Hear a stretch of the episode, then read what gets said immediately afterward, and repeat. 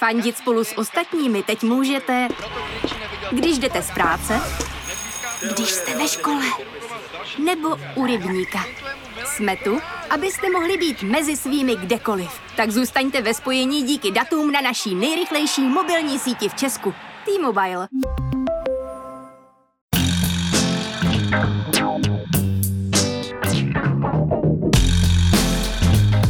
Právě jste si zapnuli stopáž. Páteční podcast z pravodajského serveru Seznam zprávy. Mé jméno je Jan Kordovský a tenhle týden asi budu mluvit za nás všechny, když řeknu, že už by konečně mohlo přestat sněžit. Dnes jsem si na hlavní rozhovor pozval komentátora Václava Dolejšího, aby mi vysvětlil, proč se Andrej Babiš rozhodl vyměnit ministra zdravotnictví ve chvíli, kdy už konečně alespoň trochu začala klesat čísla a blíží se první jarní rozvolnění.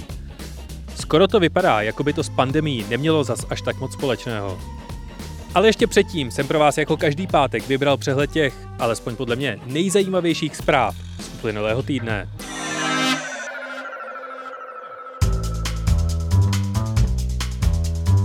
Po třech týdnech spekulací se Andrej Babiš rozhoupal a vyměnil ministra zdravotnictví. Jana Blatného ve středu vystřídal Petr Aremberger, ředitel fakultní nemocnice Královské Vinohrady a člen Rady Českého rozhlasu. Spekulace o výměně Roberta Plagy se nenaplnily. Pondělí po šesti měsících a šesti dnech končí nouzový stav a s ním i zákaz nočního vycházení.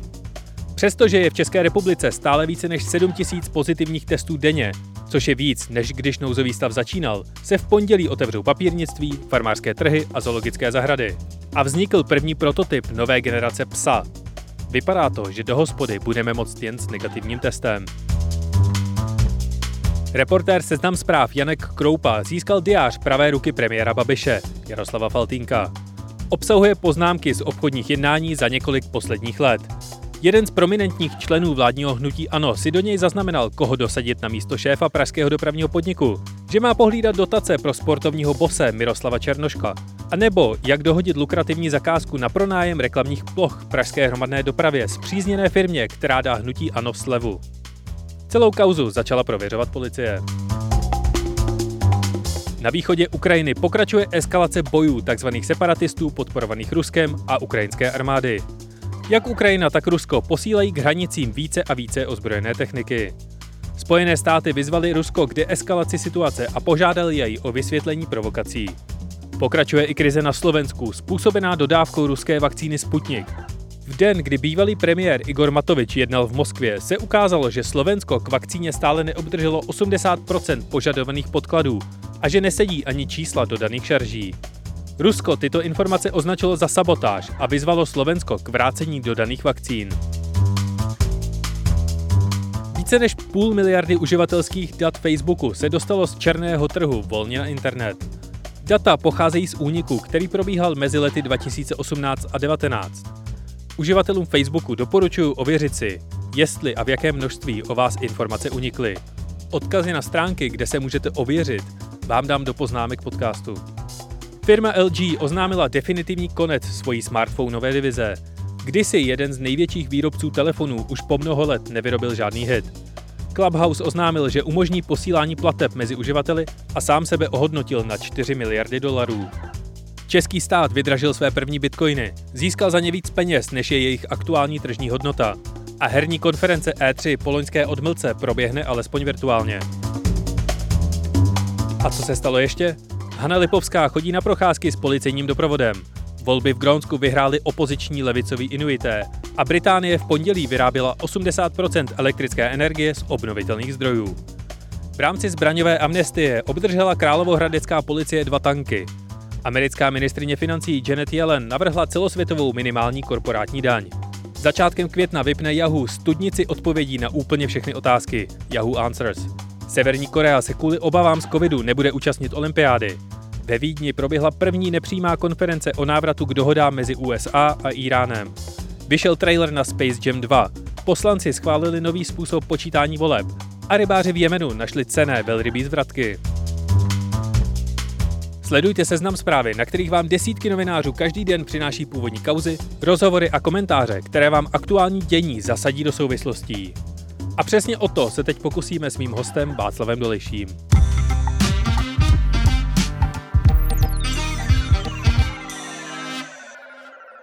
O výměně ministra zdravotnictví se spekulovalo týdny, ne měsíce dopředu. Na to, proč k ní došlo zrovna teď a co zatím může být, se budu ptát Václava Dolejšího, komentátora Seznam zpráv a spoluautora podcastu Vlevo dole. Ahoj Václave. Ahoj Honzo, díky za pozvání. Tuhle středu došlo po několika týdnech spekulací k výměně ministra zdravotnictví Jana Blatného. Ještě než zabředneme do té politické současnosti, jak za normálních podmínek vypadá výměna ministra?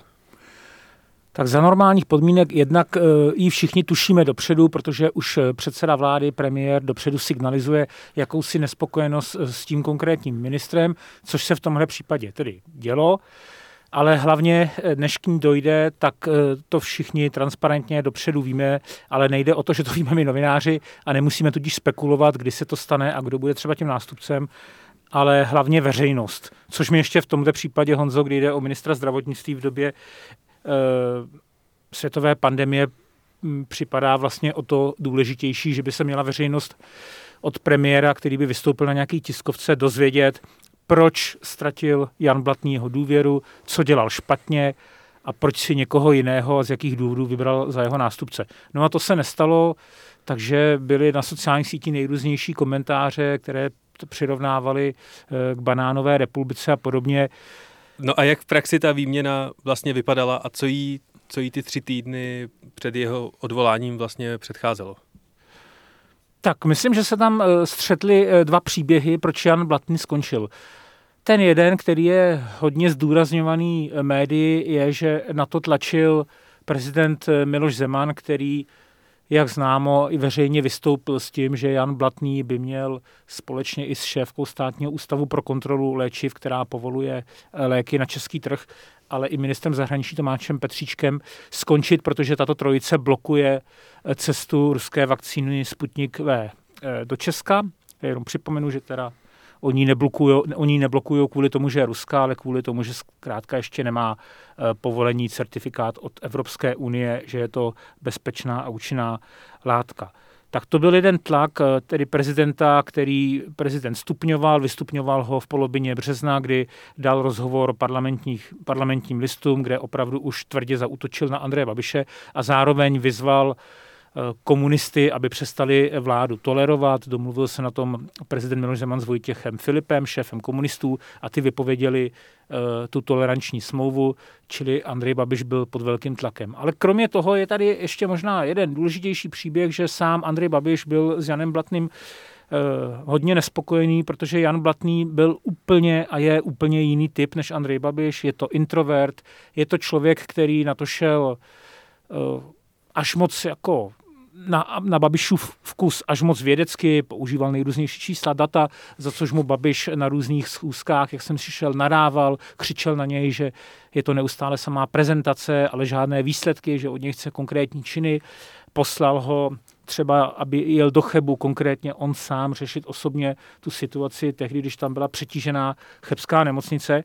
A Jan Blatný hlavně ke konci toho svého krátkého čtyřměsíčního nebo pětiměsíčního působení na ministerstvu se čím dál víc emancipoval. Naposledy to bylo, když odmítl eh, všechny ty možné léky na covid, které Andrej Babiš propaguje, za což dostal vytýkací dopis, nebo když odmítl, aby se ve velkém nakupovaly testy pro děti do škol a požadoval, aby ty testy měly atest na, myslím, citlivost, protože, jak známo, eh, testuje na světě a na trhu hodně, ale eh, různé kvality a to všechno mu Andrej Babiš vytýkal, takže si myslím, že se ho chtěl sám taky zbavit, takže se sešla Zemano, eh, tenhle ten Zemanův tlak a tahle Babišova nespokojenost. A co jsou teda ty oficiální důvody, proč Andrej Babiš Jana Blatného odvolal?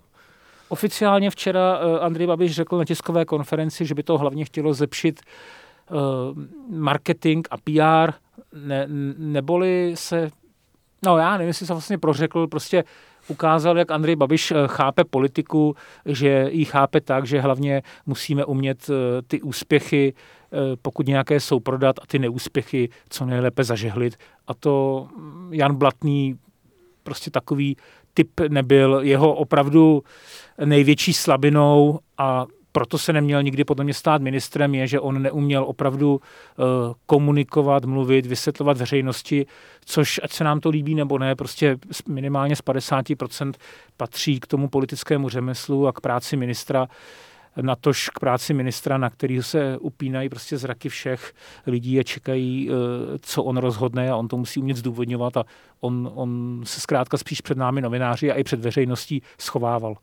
No a neměl by na tohle to mít nějaký PR tým? Měl by, eh, dokonce Andrej Babiš eh, mu ho tam poslal, respektive nechal tam ty lidi asi v čele s Markem Hančem, kteří, se tam, kteří tam o to pečovali už za Adama Vojtěcha a Romana Primuly, ale mm, právě Jan Blatný se jich zbavil, což taky asi Babiš, Babišovi lidi nesli nelibě. Přivedl si tam bývalou mluvčí eh, vlády a později i státní ústavu pro kontrolu léčiv. Jejíž slabinu je taky, řekl bych, eh, komunikace s novináři, protože eh, z novináři nemluví, jenom sotva posílá nějaké SMSky. Takže ten úřad byl, a to když jim Andrej Babiš vytýkal, tak měl pravdu hodně uzavřený a on měl, on měl komunikovat, vysvětlovat, být transparentní a to se Janu Blatnému eh, nepovedlo. Sice neuměl PR, ale zvládal řídit ten vlastní rezort? No, myslím, že on měl tu smůlu, že byl ministrem eh, pravděpodobně úplně v té nejhorší éře eh, koronaviru, kterou jsme tu měli, kdy umíralo nejvíc lidí, hlavně že v únoru a v březnu, kdy byly přeplněné nemocnice. A to, že se to teď snižuje, nevím, jestli jako jenom jeho zásluhou. Je pravda, že Jan Blatný neustále bojoval s takovou tou havlíčkovou rozvolňovací lobby, kdy ve vládě Karel Havlíček a zřejmě Andrej Babiš možná trochu byli pod tlakem e, podnikatelské sféry, ale třeba i rodičů, dětí, kteří chodí do škol, aby rozvolňovali, kdežto Jan Blatný byl hodně konzervativní, hodně přísný, e, co nejdéle by jel v nějakém lockdownu. Ale to, že se teď čísla zlepšují, nevím, jako jestli je jenom jeho zásluha. Samozřejmě určitě ano, to, že byl tady ten tříměsíční, eh, řekněme, na český poměry tvrdý lockdown, ale zároveň eh, prostě je jaro, lepší počasí, koronavirus už se asi nebude tak eh, dramaticky šířit jako v tom mrazivém únoru a březnu, tak myslím, že to není jenom zásluha ministerstva a že koronavirus, jak říkají vždycky epidemiologové, se stejně chová bez ohledu na to, jak my lidé s ním bojujeme. No a když se podíváme teda na ty hradní důvody, tak eh, od chvíle, kdy Rusko oznámilo úspěšné vyvinutí vlastní vakcíny Sputnik, tak se prezident Miloš Zeman snaží naznačovat, že by Česká republika měla zvážit. Jak se ten jeho postoj vyvinul do této chvíle? Pořád jenom naznačuje? No, Miloš Zeman eh, nenaznačuje a postupuje tak, jak byl zvyklý celou svou politickou kariéru, to znamená navzdory nějakým pravidlům a třeba roli nějakých státních institucí se snaží protlačit to, co on považuje za správné. Eh, přiznám se, Honzo, že eh, netuším, proč to Miloš Zeman úplně dělá. Jako těch důvodů, o nich můžeme spekulovat, je hodně, ale myslím si, že si Miloš Zeman eh, jakoby na sklonku své politické kariéry za dva roky končí na Pražském hradě, úplně ničí eh, definitivně svůj obraz, protože Miloš Zeman, připomeňme, že byl eh, také členem komunistické strany, který teď nevím, jestli vystoupil nebo byl vyloučen vlastně po roce 68, kdy nesouhlasil se sovětskou okupací. Byl to člověk, který těsně před listopadem 89 docela odvážně v televizi a v, čas, v technickém magazínu kritizoval eh, socialistické centrálně řízené hospodářství. Byl to člověk, který, i když odcházel jako premiér, tak kritizoval eh, právě Rusko a Čínu, konkrétně Rusko, že vlastně kam, eh, že jako expanzivně, že kam vstoupí, odsud se nechce hnout. Proč teď takhle nadbíhá Rusům, jestli jim něco dluží, nebo jestli je pod tlakem svých poradců, kteří tam mají biznisy, nebo jestli ho ti poradci nějak vydírají, eh, jako fakt netuším.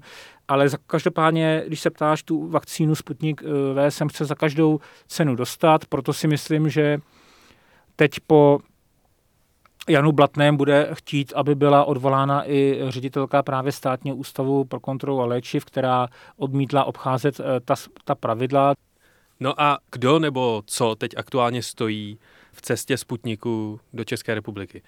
A můžeme jít třeba tou maďarskou cestou, která vůbec, kdy Maďarsko vůbec nečekalo na rozhodnutí Evropské lékové agentury?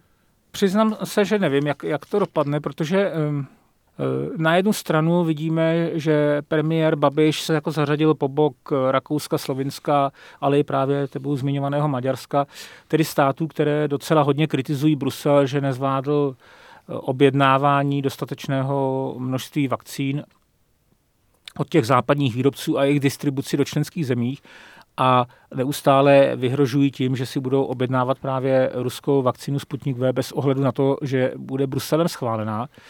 No, ale na druhou stranu eh, včera, když eh, Andrej Babiš uváděl nového ministra zdravotnictví Petra Arenbergera do funkce, tak eh, řekl jasně do mikrofonu a na kamery, že Sputnik V prostě v Česku nebude, dokud to neschválí ta certifikační agentura unijní EMA a e, jako podíval se nad, tom, nad tím, že to neustále Miloš Zeman na to tak tlačí. Jo? Pár hodin poté, co e, Miloš Zeman vlastně na Pražském hradě potom opět volal.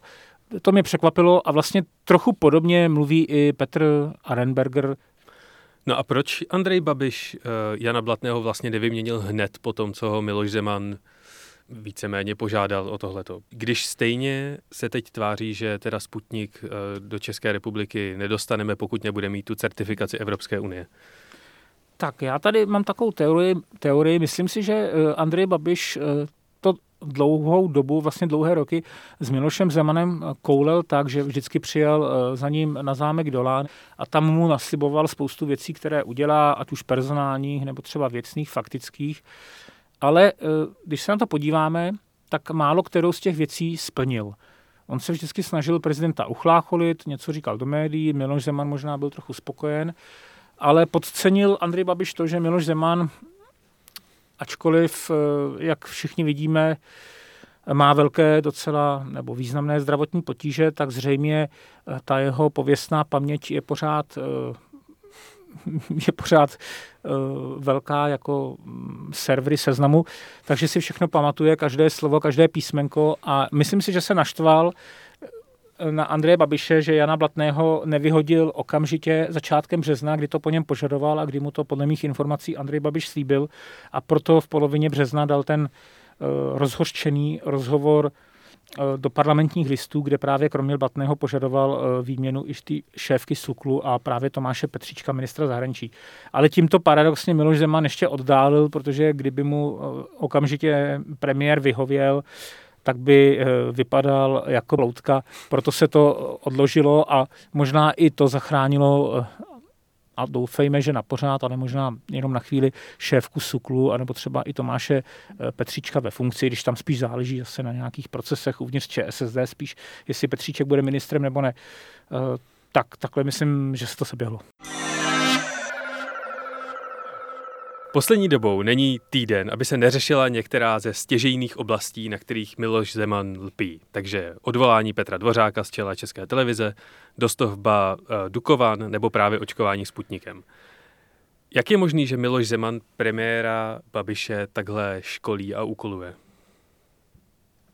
No, protože eh, je to vlastně vysněná vláda eh, prezidenta Miloše Zemana je vysněná tím, že je extrémně slabá. Je to prostě menšinová vláda, která nemá většinu poslanců a aby měla většinu, tak to zajišťují opět na povel Miloše Zemana právě komunisté, kteří na povel Miloše Zemana přispěchají Babišovi na pomoc a na povel Miloše Zemana, což se teď děje, naopak pohrozí tím, že tu vládu přestanou tolerovat.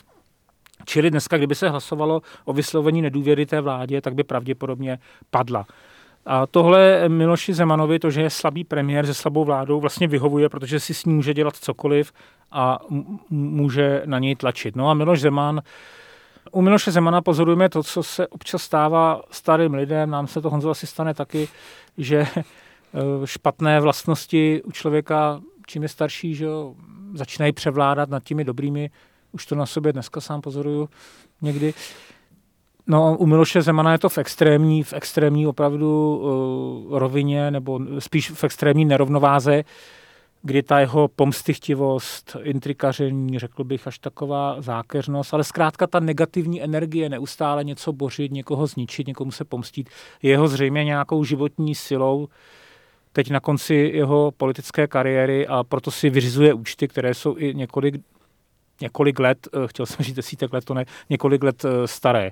Takže bude chtít po Andreji Babišovi další a další oběti jak si zmínil, no, šéfa České televize Petra Dvořáka, kde už vidíme, že se ten masakr v radě České televize v podstatě děje. Eh, bude chtít, eh, a, nebo chce, aby se, aby Rusové dostali, dosta, ne dostavbu, aby dostali stavbu pátého reaktoru v jaderné elektrárně Dukovany a aktuálně eh, je to ten Sputnik. A když se na to podíváš historicky, vyplácí se plnit přání Miloše Zemana? No, nevyplácí, ale on to opravdu, jak jsem říkal, Andrej Babiš ani nedělá, nedělá a vždy ho uchlácholí. Řeknu to na dvou případech. Miloš Zeman takhle hodně trval na tom, aby se e, rozjela stavba, bere to jako svůj pomníček toho kanálu Dunaj Odra Labe za 600 miliard korun, což e, vláda považuje za nesmysl. Ale aby to neřekla takhle nahlas, že to je nesmysl, tak alespoň zadala, tuším, za 25 milionů korun, což je ohromná částka, ale ve státním rozpočtu kapička, tak za 25 milionů korun zadala studii proveditelnosti e, kanálu Dol. A tím myslím, že uchlácholila Miloše Zemana, že se tak nějak něco děje. Kdybych měl citovat eh, jednoho z ministrů, tak řekl, dědek si na hradě myslí, že už stavíme, no a my, my jsme takhle spokojení, že nám dal pokoj. Konec citátu. A vlastně něco podobného se teď Honzo stalo s Dukovanama, kdy eh, bezpečnostní služby opakovaně eh, varují před tím, aby jsme reaktor dali ruské nebo čínské firmě, tak zůstaňme u té ruské, u Rosatomu, kterou Miloš Zeman hodně tlačí. A Miloš Zeman tlačil na to, aby ten tender byl vyhlášen ještě do voleb, protože se logicky obává, kdo ví, co bude po volbách, tak chtěl po Babišovi, aby to vyhlásil a oslovil i Rosatom. Jenže Andrej Babiš přece jenom, což mu připišme jako velké plus, drží uh, ty západní bezpečnostní kóty, drží to naše ukotvení na západě, Eh, Jindřich Šíto vždycky říká, že to je z těch důvodů, že jeho veškerý biznis se vlastně odehrává na západě, eh, hlavně eh, v Německu, kde má hodně chemiček. Ve Francii měl ty restaurace, tam tuším, že něco pozavíral logicky kvůli koronaviru. A zároveň Andrej Babiš hodně dá na právě na bezpečnostní služby. Myslím, že to je to i proto, že on má rád ty nejrůznější drby, takže se asi rád pročítá těmi zprávami a Eh, pan Koudelka, hlavně šéf BISMu, je i zřejmě rád nosí a to celé si spolu rozumí.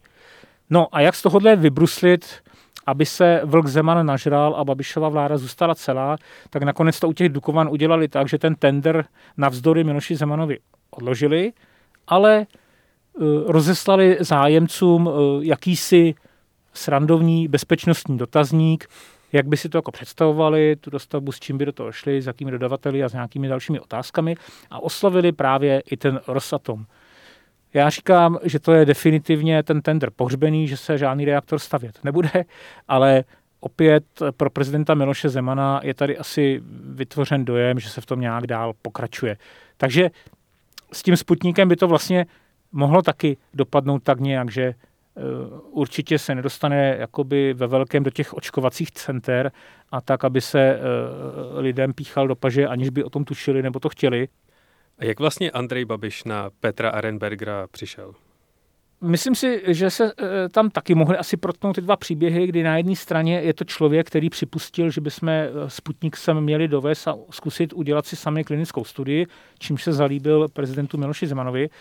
Ale myslím si, že tady ten důležitější moment je, že eh, Petr Arenberger je a celá ta jeho kariéra stojí na tom, že on, eh, on se snaží, jak to říct, bojovat s rakovinou. On je duchovní otec a propagátor těch melanom stamů, kdy uh, si můžeme všichni dojít zdarma, tuším jednou za rok vlastně nechat zkontrolovat svá znamenka, jestli náhodou nemáme rakovinu. A Tady se spojilo to, že premiér Babiš, jak už na tom jak už na to několik měsíců upozorňují někteří novináři, chce před letošními říjnovými volbami hodně tu kampaň, kampaň stavět na tom, že bude jakoby náš stát investovat do boje s rakovinou, že v Praze vznikne, tuším, za tyjo, 7 miliard nějaké nové onkologické centrum, čili konkurence Masarykovu onkologickému ústavu v Brně. Dokonce jsem slyšel, že Andrej Babiš chce nějakým kamionem, v němž by bylo CT objíždět vlastně republiku jako mítingy a li, lidé by se tam eh, zadarmo mohli nechat vyšetřit. Teď nevím, jestli teda všichni lidé, nebo jenom třeba ti, co mají předplatné Mladé fronty dnes, nebo i dnes Premium. Nevím, jestli se toto všechno stane, protože eh, ta kampaň bude poznamenána možná ještě nějakými omezeními a opatřeními kvůli covidu. Ale myslím si, že to je vlastně od Andreje Babiše chytré. Ukazuje to tu jeho jakoby velkou výhodu, kterou má oproti ostatním politikům, s kterou přišel vlastně do politiky, že dokáže myslet trochu jinak, jít na to překvapivě, že zatímco eh, všichni ostatní politici jdou do voleb s tím, eh, že na, z návrhy, jestli sazby daně mají být takové nebo makové, a z, z návrhy na třeba drobné úpravy důchodového systému vůbec nikdo nenavrhuje nějakou větší reformu, tak Andrej Babiš prostě přijde s tématem, rakovina, což je téma, který asi každý ve svém širším okolí nějak jako poznal. V každé rodině lidé se toho bojí. Je to takové téma, o kterém se všude mluví.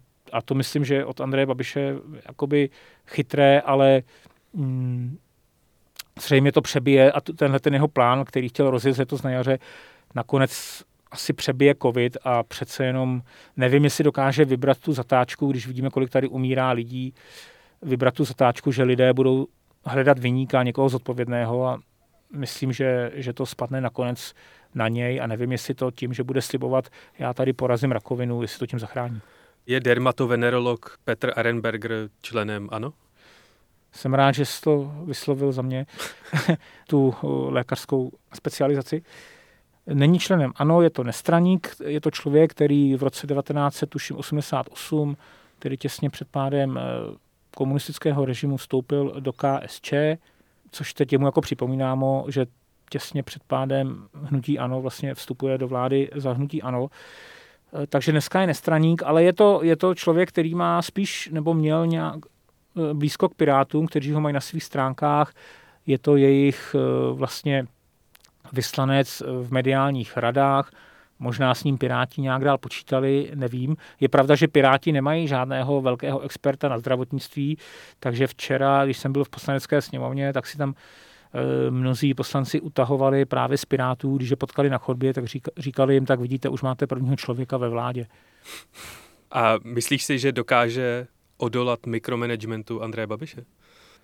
Myslím si, že ano. Eh, Petr Arenberger má jednu velkou výhodu a je to hlavní rozdíl oproti Janu Blatnému a sice, že on je jako velmi zdatný v komunikaci, baví ho se bavit s lidmi, umí komunikovat, umí to s námi, s novináři a s médií a zároveň, eh, což je teda teď jakoby hodně důležité, umět vysvětlovat veřejnosti, nebát se toho a jeho to evidentně jako baví, jo, takový jako v dobrým slova smyslu, teď řeknu jako kecací typ.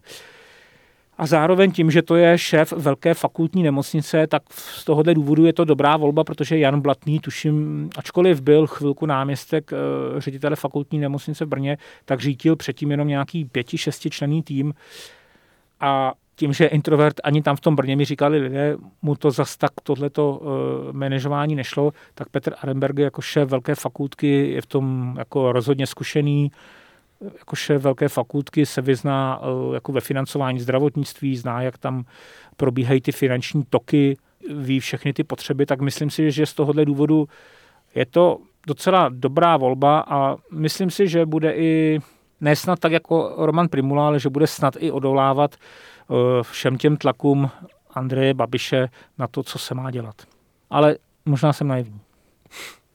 A ještě předtím, než propukla tahle největší krize ve zdravotnictví, kterou eh, kdo kdy z nás zažil, tak Andrej Babiš měl o rezort zdravotnictví enormní zájem. I přesto, že třeba ČSSD je historicky ve zdravotnictví poměrně silná má několik ředitelů nemocnic a kdo ví co všechno.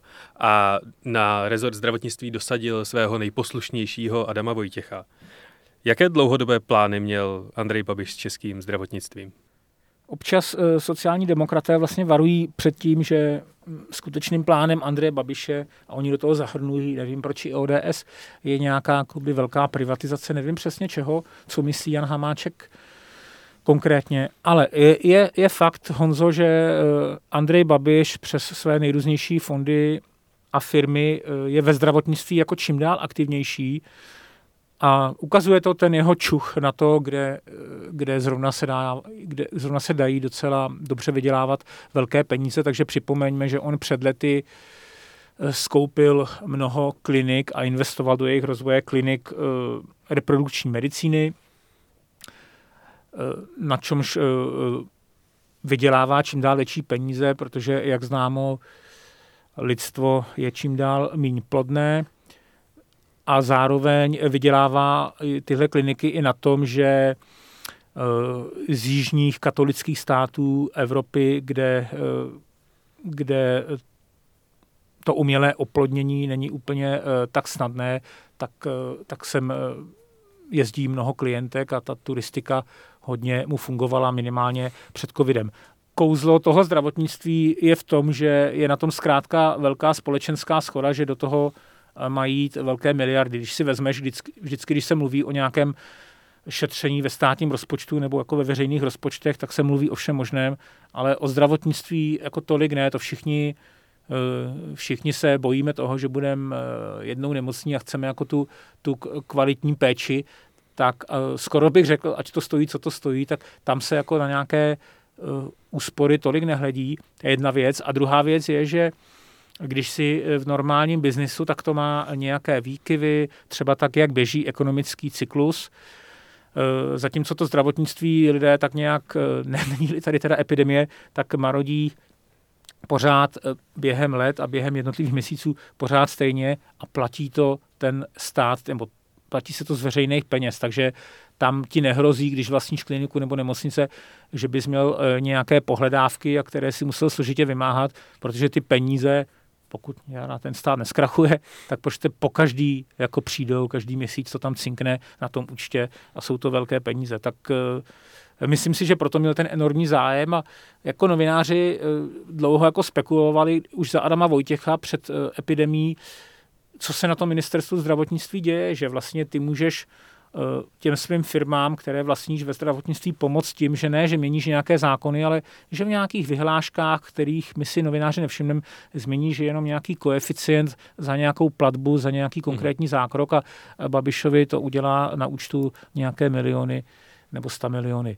Tak uh, myslím, že tohle byla uh, ta motivace. Já ti moc děkuji za rozhovor. Já ti moc děkuji za pozvání do stopáže.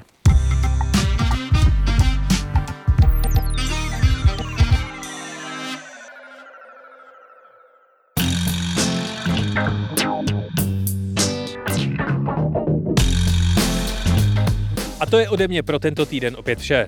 Doufám, že vám stopáž řekla něco nového a pomohla vám utřídit si tenhle hektický týden.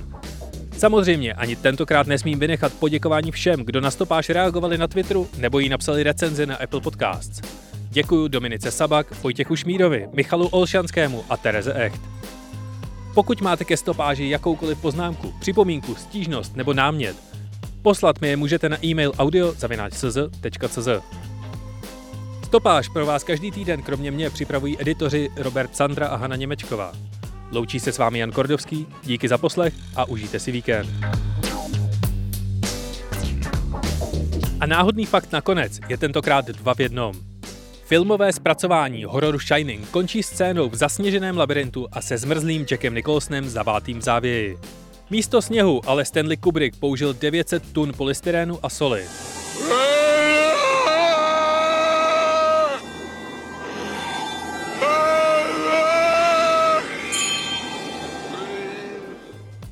A úvodní záběry, ve kterých Nicholson jede svým Volkswagenem Beetle do horského hotelu, pak použil Ridley Scott na úplný konec původního Blade Runnera.